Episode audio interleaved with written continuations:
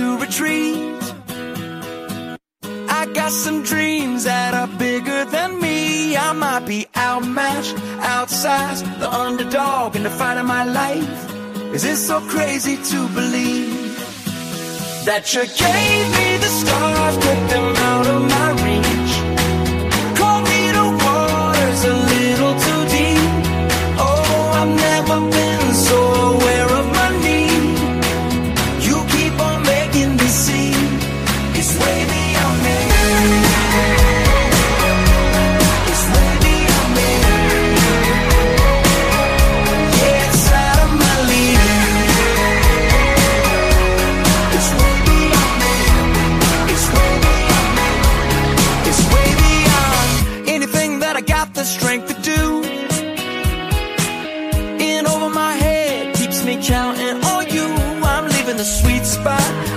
shot, trading it all for the plans you got.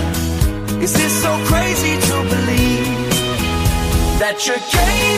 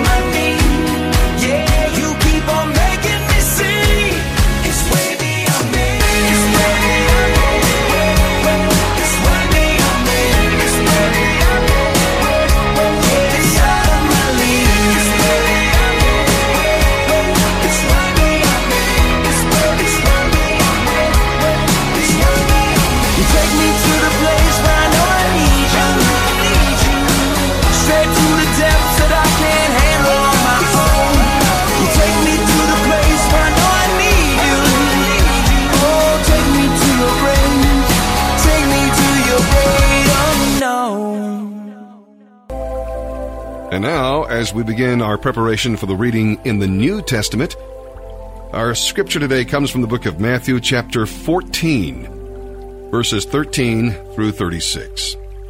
We'll see here that Jesus sought solitude after the news of John's death.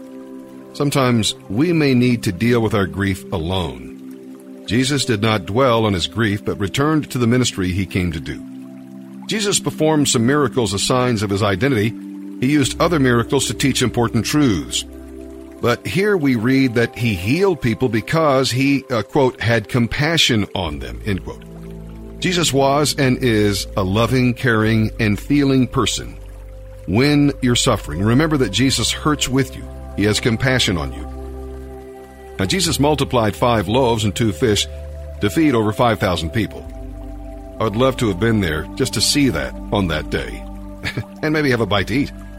What he was originally given uh, seemed insufficient, but in his hands, it became more than enough.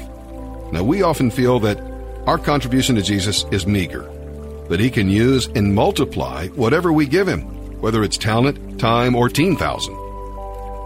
The number of men is listed separately because in the Jewish culture of the uh, time, men and women usually uh, ate separately when in public. The children ate with the women. All right, seeking solitude was an important priority for Jesus. He made room in his busy schedule to be alone with the Father. Spending time with God in prayer nurtures a vital relationship with Him and equips us to meet life's challenges and struggles. Develop the discipline of spending time alone with God, as it will help you grow spiritually and become more and more like Christ, which, of course, is our goal as Christians. And with that, let's begin our reading today. Here in the New Testament. January 22nd, the New Testament, Matthew chapter 14, verses 13 through 36.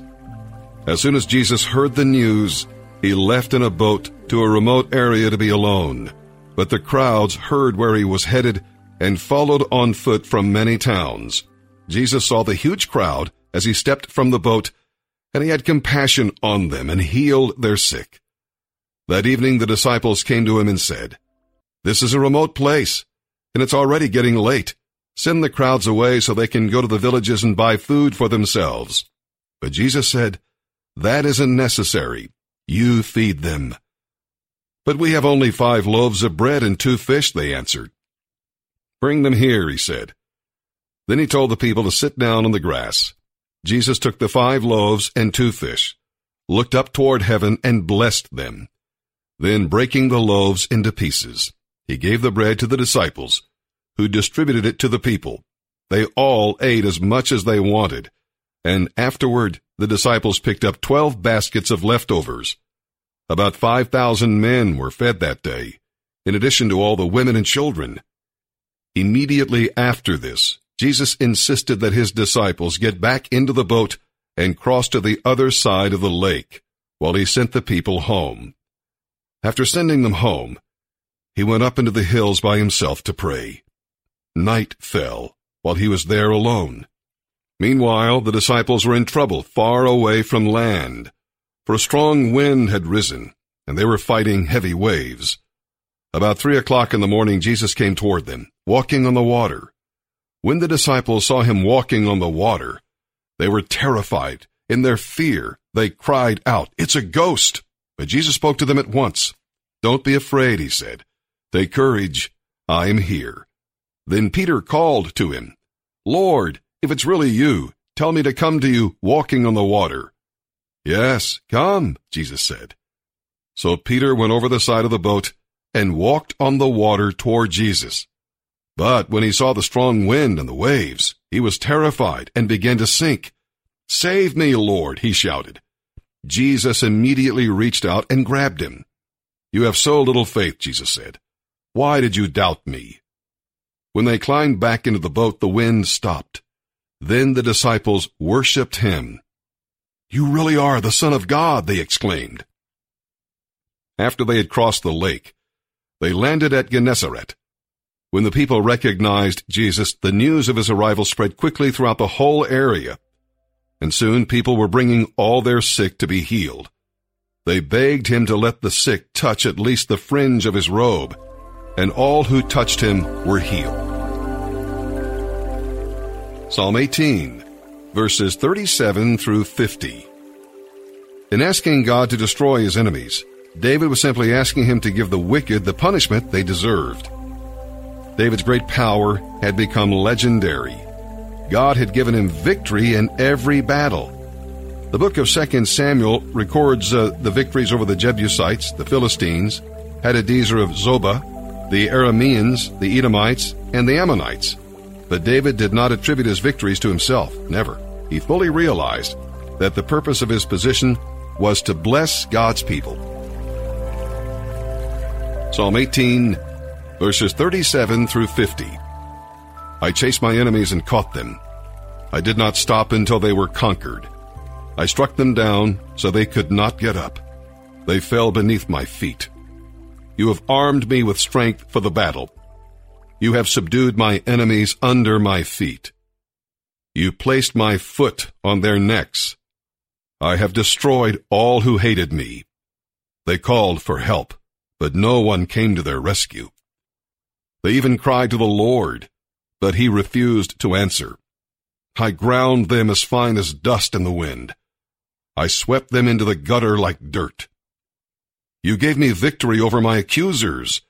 You appointed me ruler over nations. People I don't even know now serve me. As soon as they hear of me, they submit. Foreign nations cringe before me. They all lose their courage and come trembling from their strongholds. The Lord lives. Praise to my rock. May the God of my salvation be exalted. He is the God who pays back those who harm me. He subdues the nations under me and rescues me from my enemies. You hold me safe beyond the reach of my enemies. You save me from violent opponents. For this, O Lord, I will praise you among the nations. I will sing praises to your name. You give great victories to your king. You show unfailing love to your anointed, to David and all his descendants forever. Proverbs chapter 4, verses 11 through 13.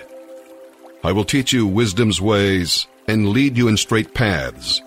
When you walk, you won't be held back. When you run, you won't stumble. Take hold of my instructions. Don't let them go. Guard them, for they are the key to life.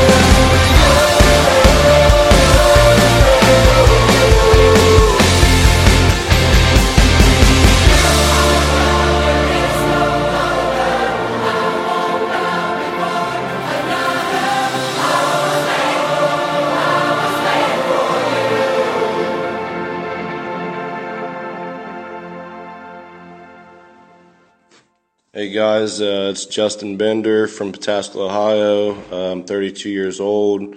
Um, I'd like to give uh, Maddie and uh, Chris Beatty uh, affirmation down at the farm. Um, you guys keep your heads up, and I'll see you soon. Hey guys, this is Ray. I just want to give a shout out to uh, all the guys at the farm. Keep your hopes up. I'll see you soon.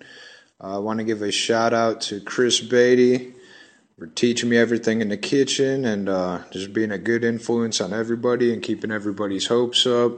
For Maddie, moving along. Man, can't wait to see you move up to second phase.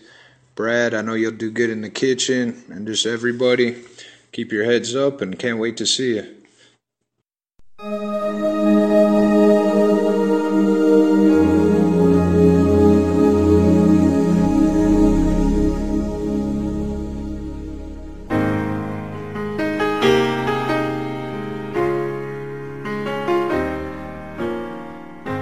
I was walking home from school on a cold winter day. Took a shortcut through the woods and I lost my way. It was getting late and I was scared and alone. But then a kind old man took my hand and led me home.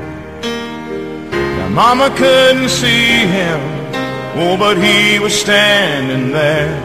And I knew in my heart he was the answer to my prayers. Oh, I believe there are angels among us sent down to us from somewhere up above. They come to you and me in our darkest hours to show us how to live, to teach us how to give, to guide us with the light of love.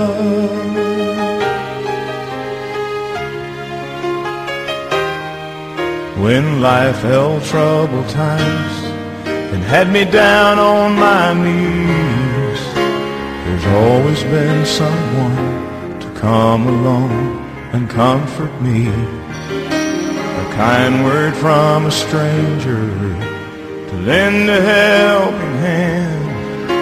A phone call from a friend just to say I understand. But ain't it kind of funny at the dark end of the road that someone lights the way with just a single ray of hope? Oh, I believe there are angels among us sent down to us from somewhere up above.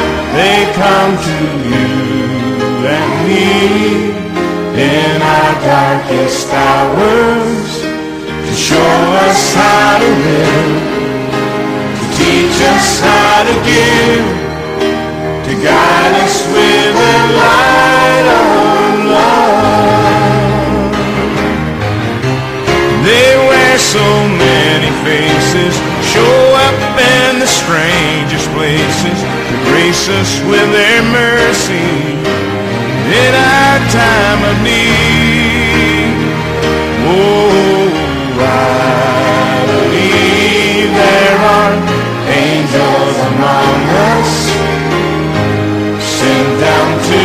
Us from somewhere up above.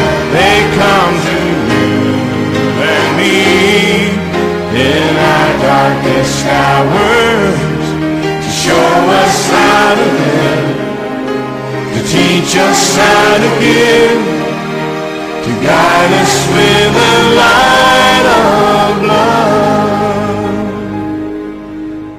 to guide us with the light of love.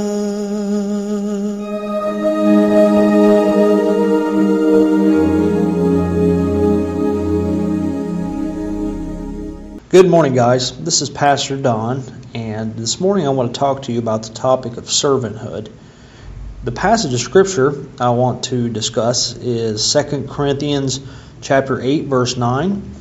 And uh, the apostle Paul wrote this and he says, "You know the generous grace of our Lord Jesus Christ, that though he was rich, yet for your sakes he became poor, so that by his poverty he could make you rich."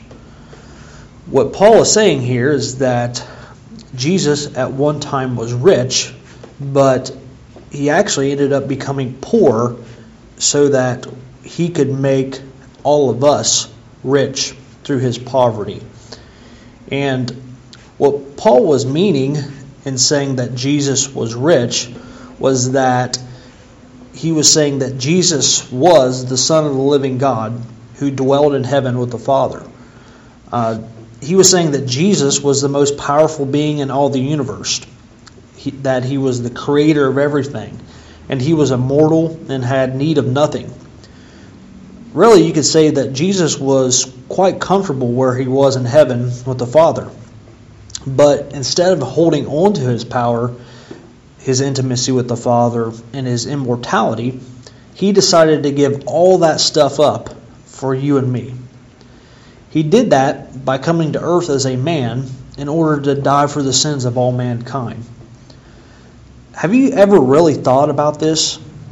Have any of you ever thought about all the things that Jesus literally left behind in heaven in order to come to earth as a man?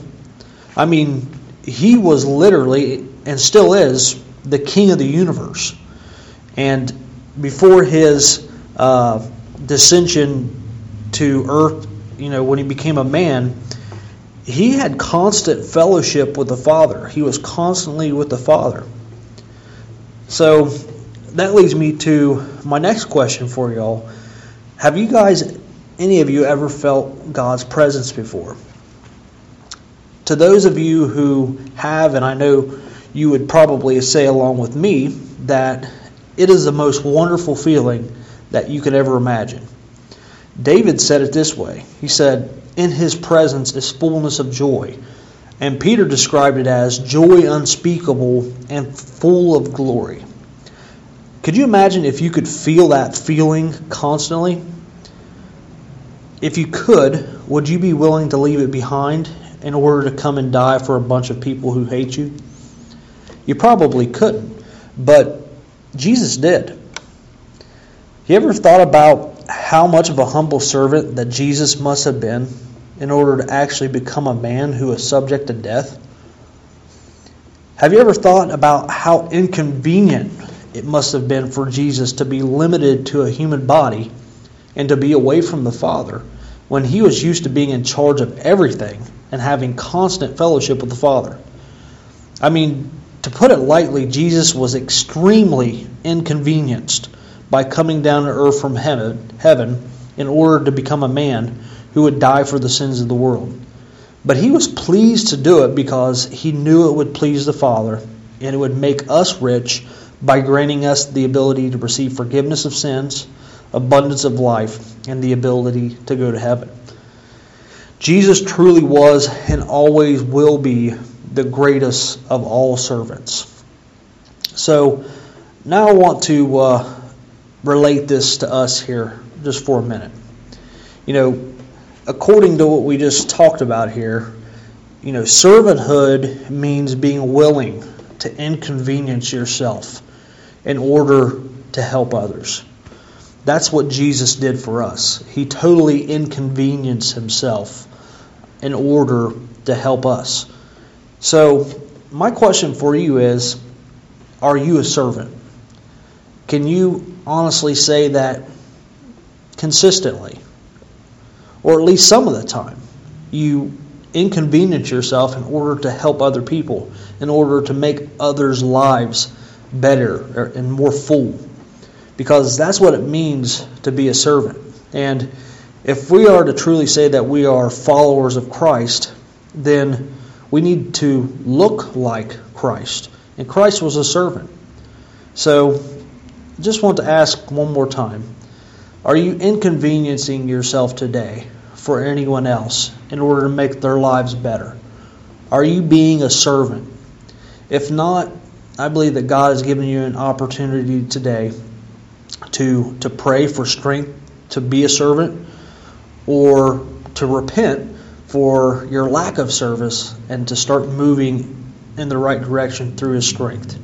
There's so many needs out there that need filled. There's so many people who need help. Uh, there's brothers right next to you uh, who need encouragement, who need challenge. Uh, there's men behind you who need you to pour into them. Inconvenience yourself today in order to help someone else, and I guarantee you, uh, you'll be happy and glad that you did. Hope you guys have a wonderful day. Hello, everyone. I'm John Neely, 42 years of age, born Dayton, Ohio, uh, from East Tennessee, Johnson City. Um, very early on in life, I learned who Jesus was and that he was this loving uh, being. And uh, as I grew older, I tend to uh, uh, take a separate route from everyone else in the family uh, at self will. I became extremely lost and each and every time that that occurred, I had looked up for direction. My life became complete again. I was filled, but self choice set back in, and my life fell again apart. Uh, since coming to the refuge, I have found that uh, drugs and alcohol is not an issue in my life. The issue became me uh, pride, um, arrogance, um, having to be right um, I've learned a lot about myself in just the four weeks and being in phase one and knowing and moving into phase two. I look forward to growing and loving the Lord and being loved. Thank you. You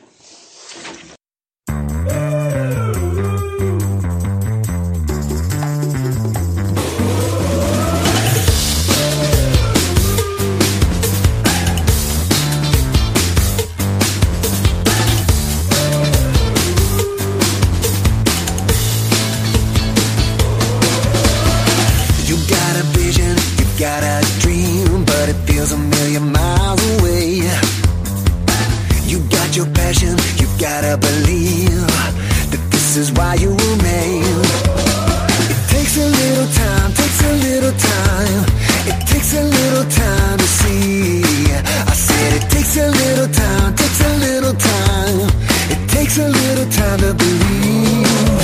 We can rise above the typical and be anything but usual.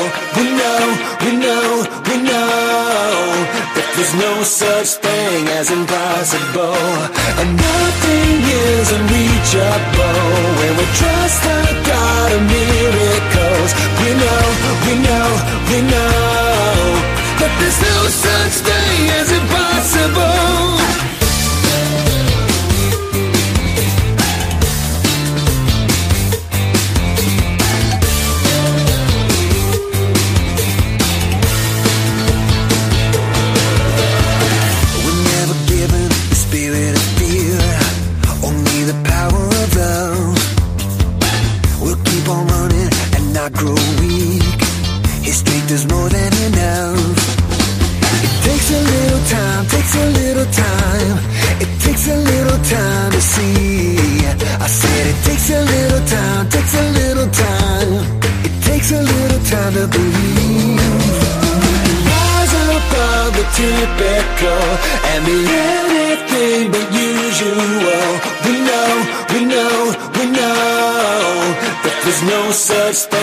as impossible, and nothing is unreachable when we trust the God of miracles. We know, we know, we know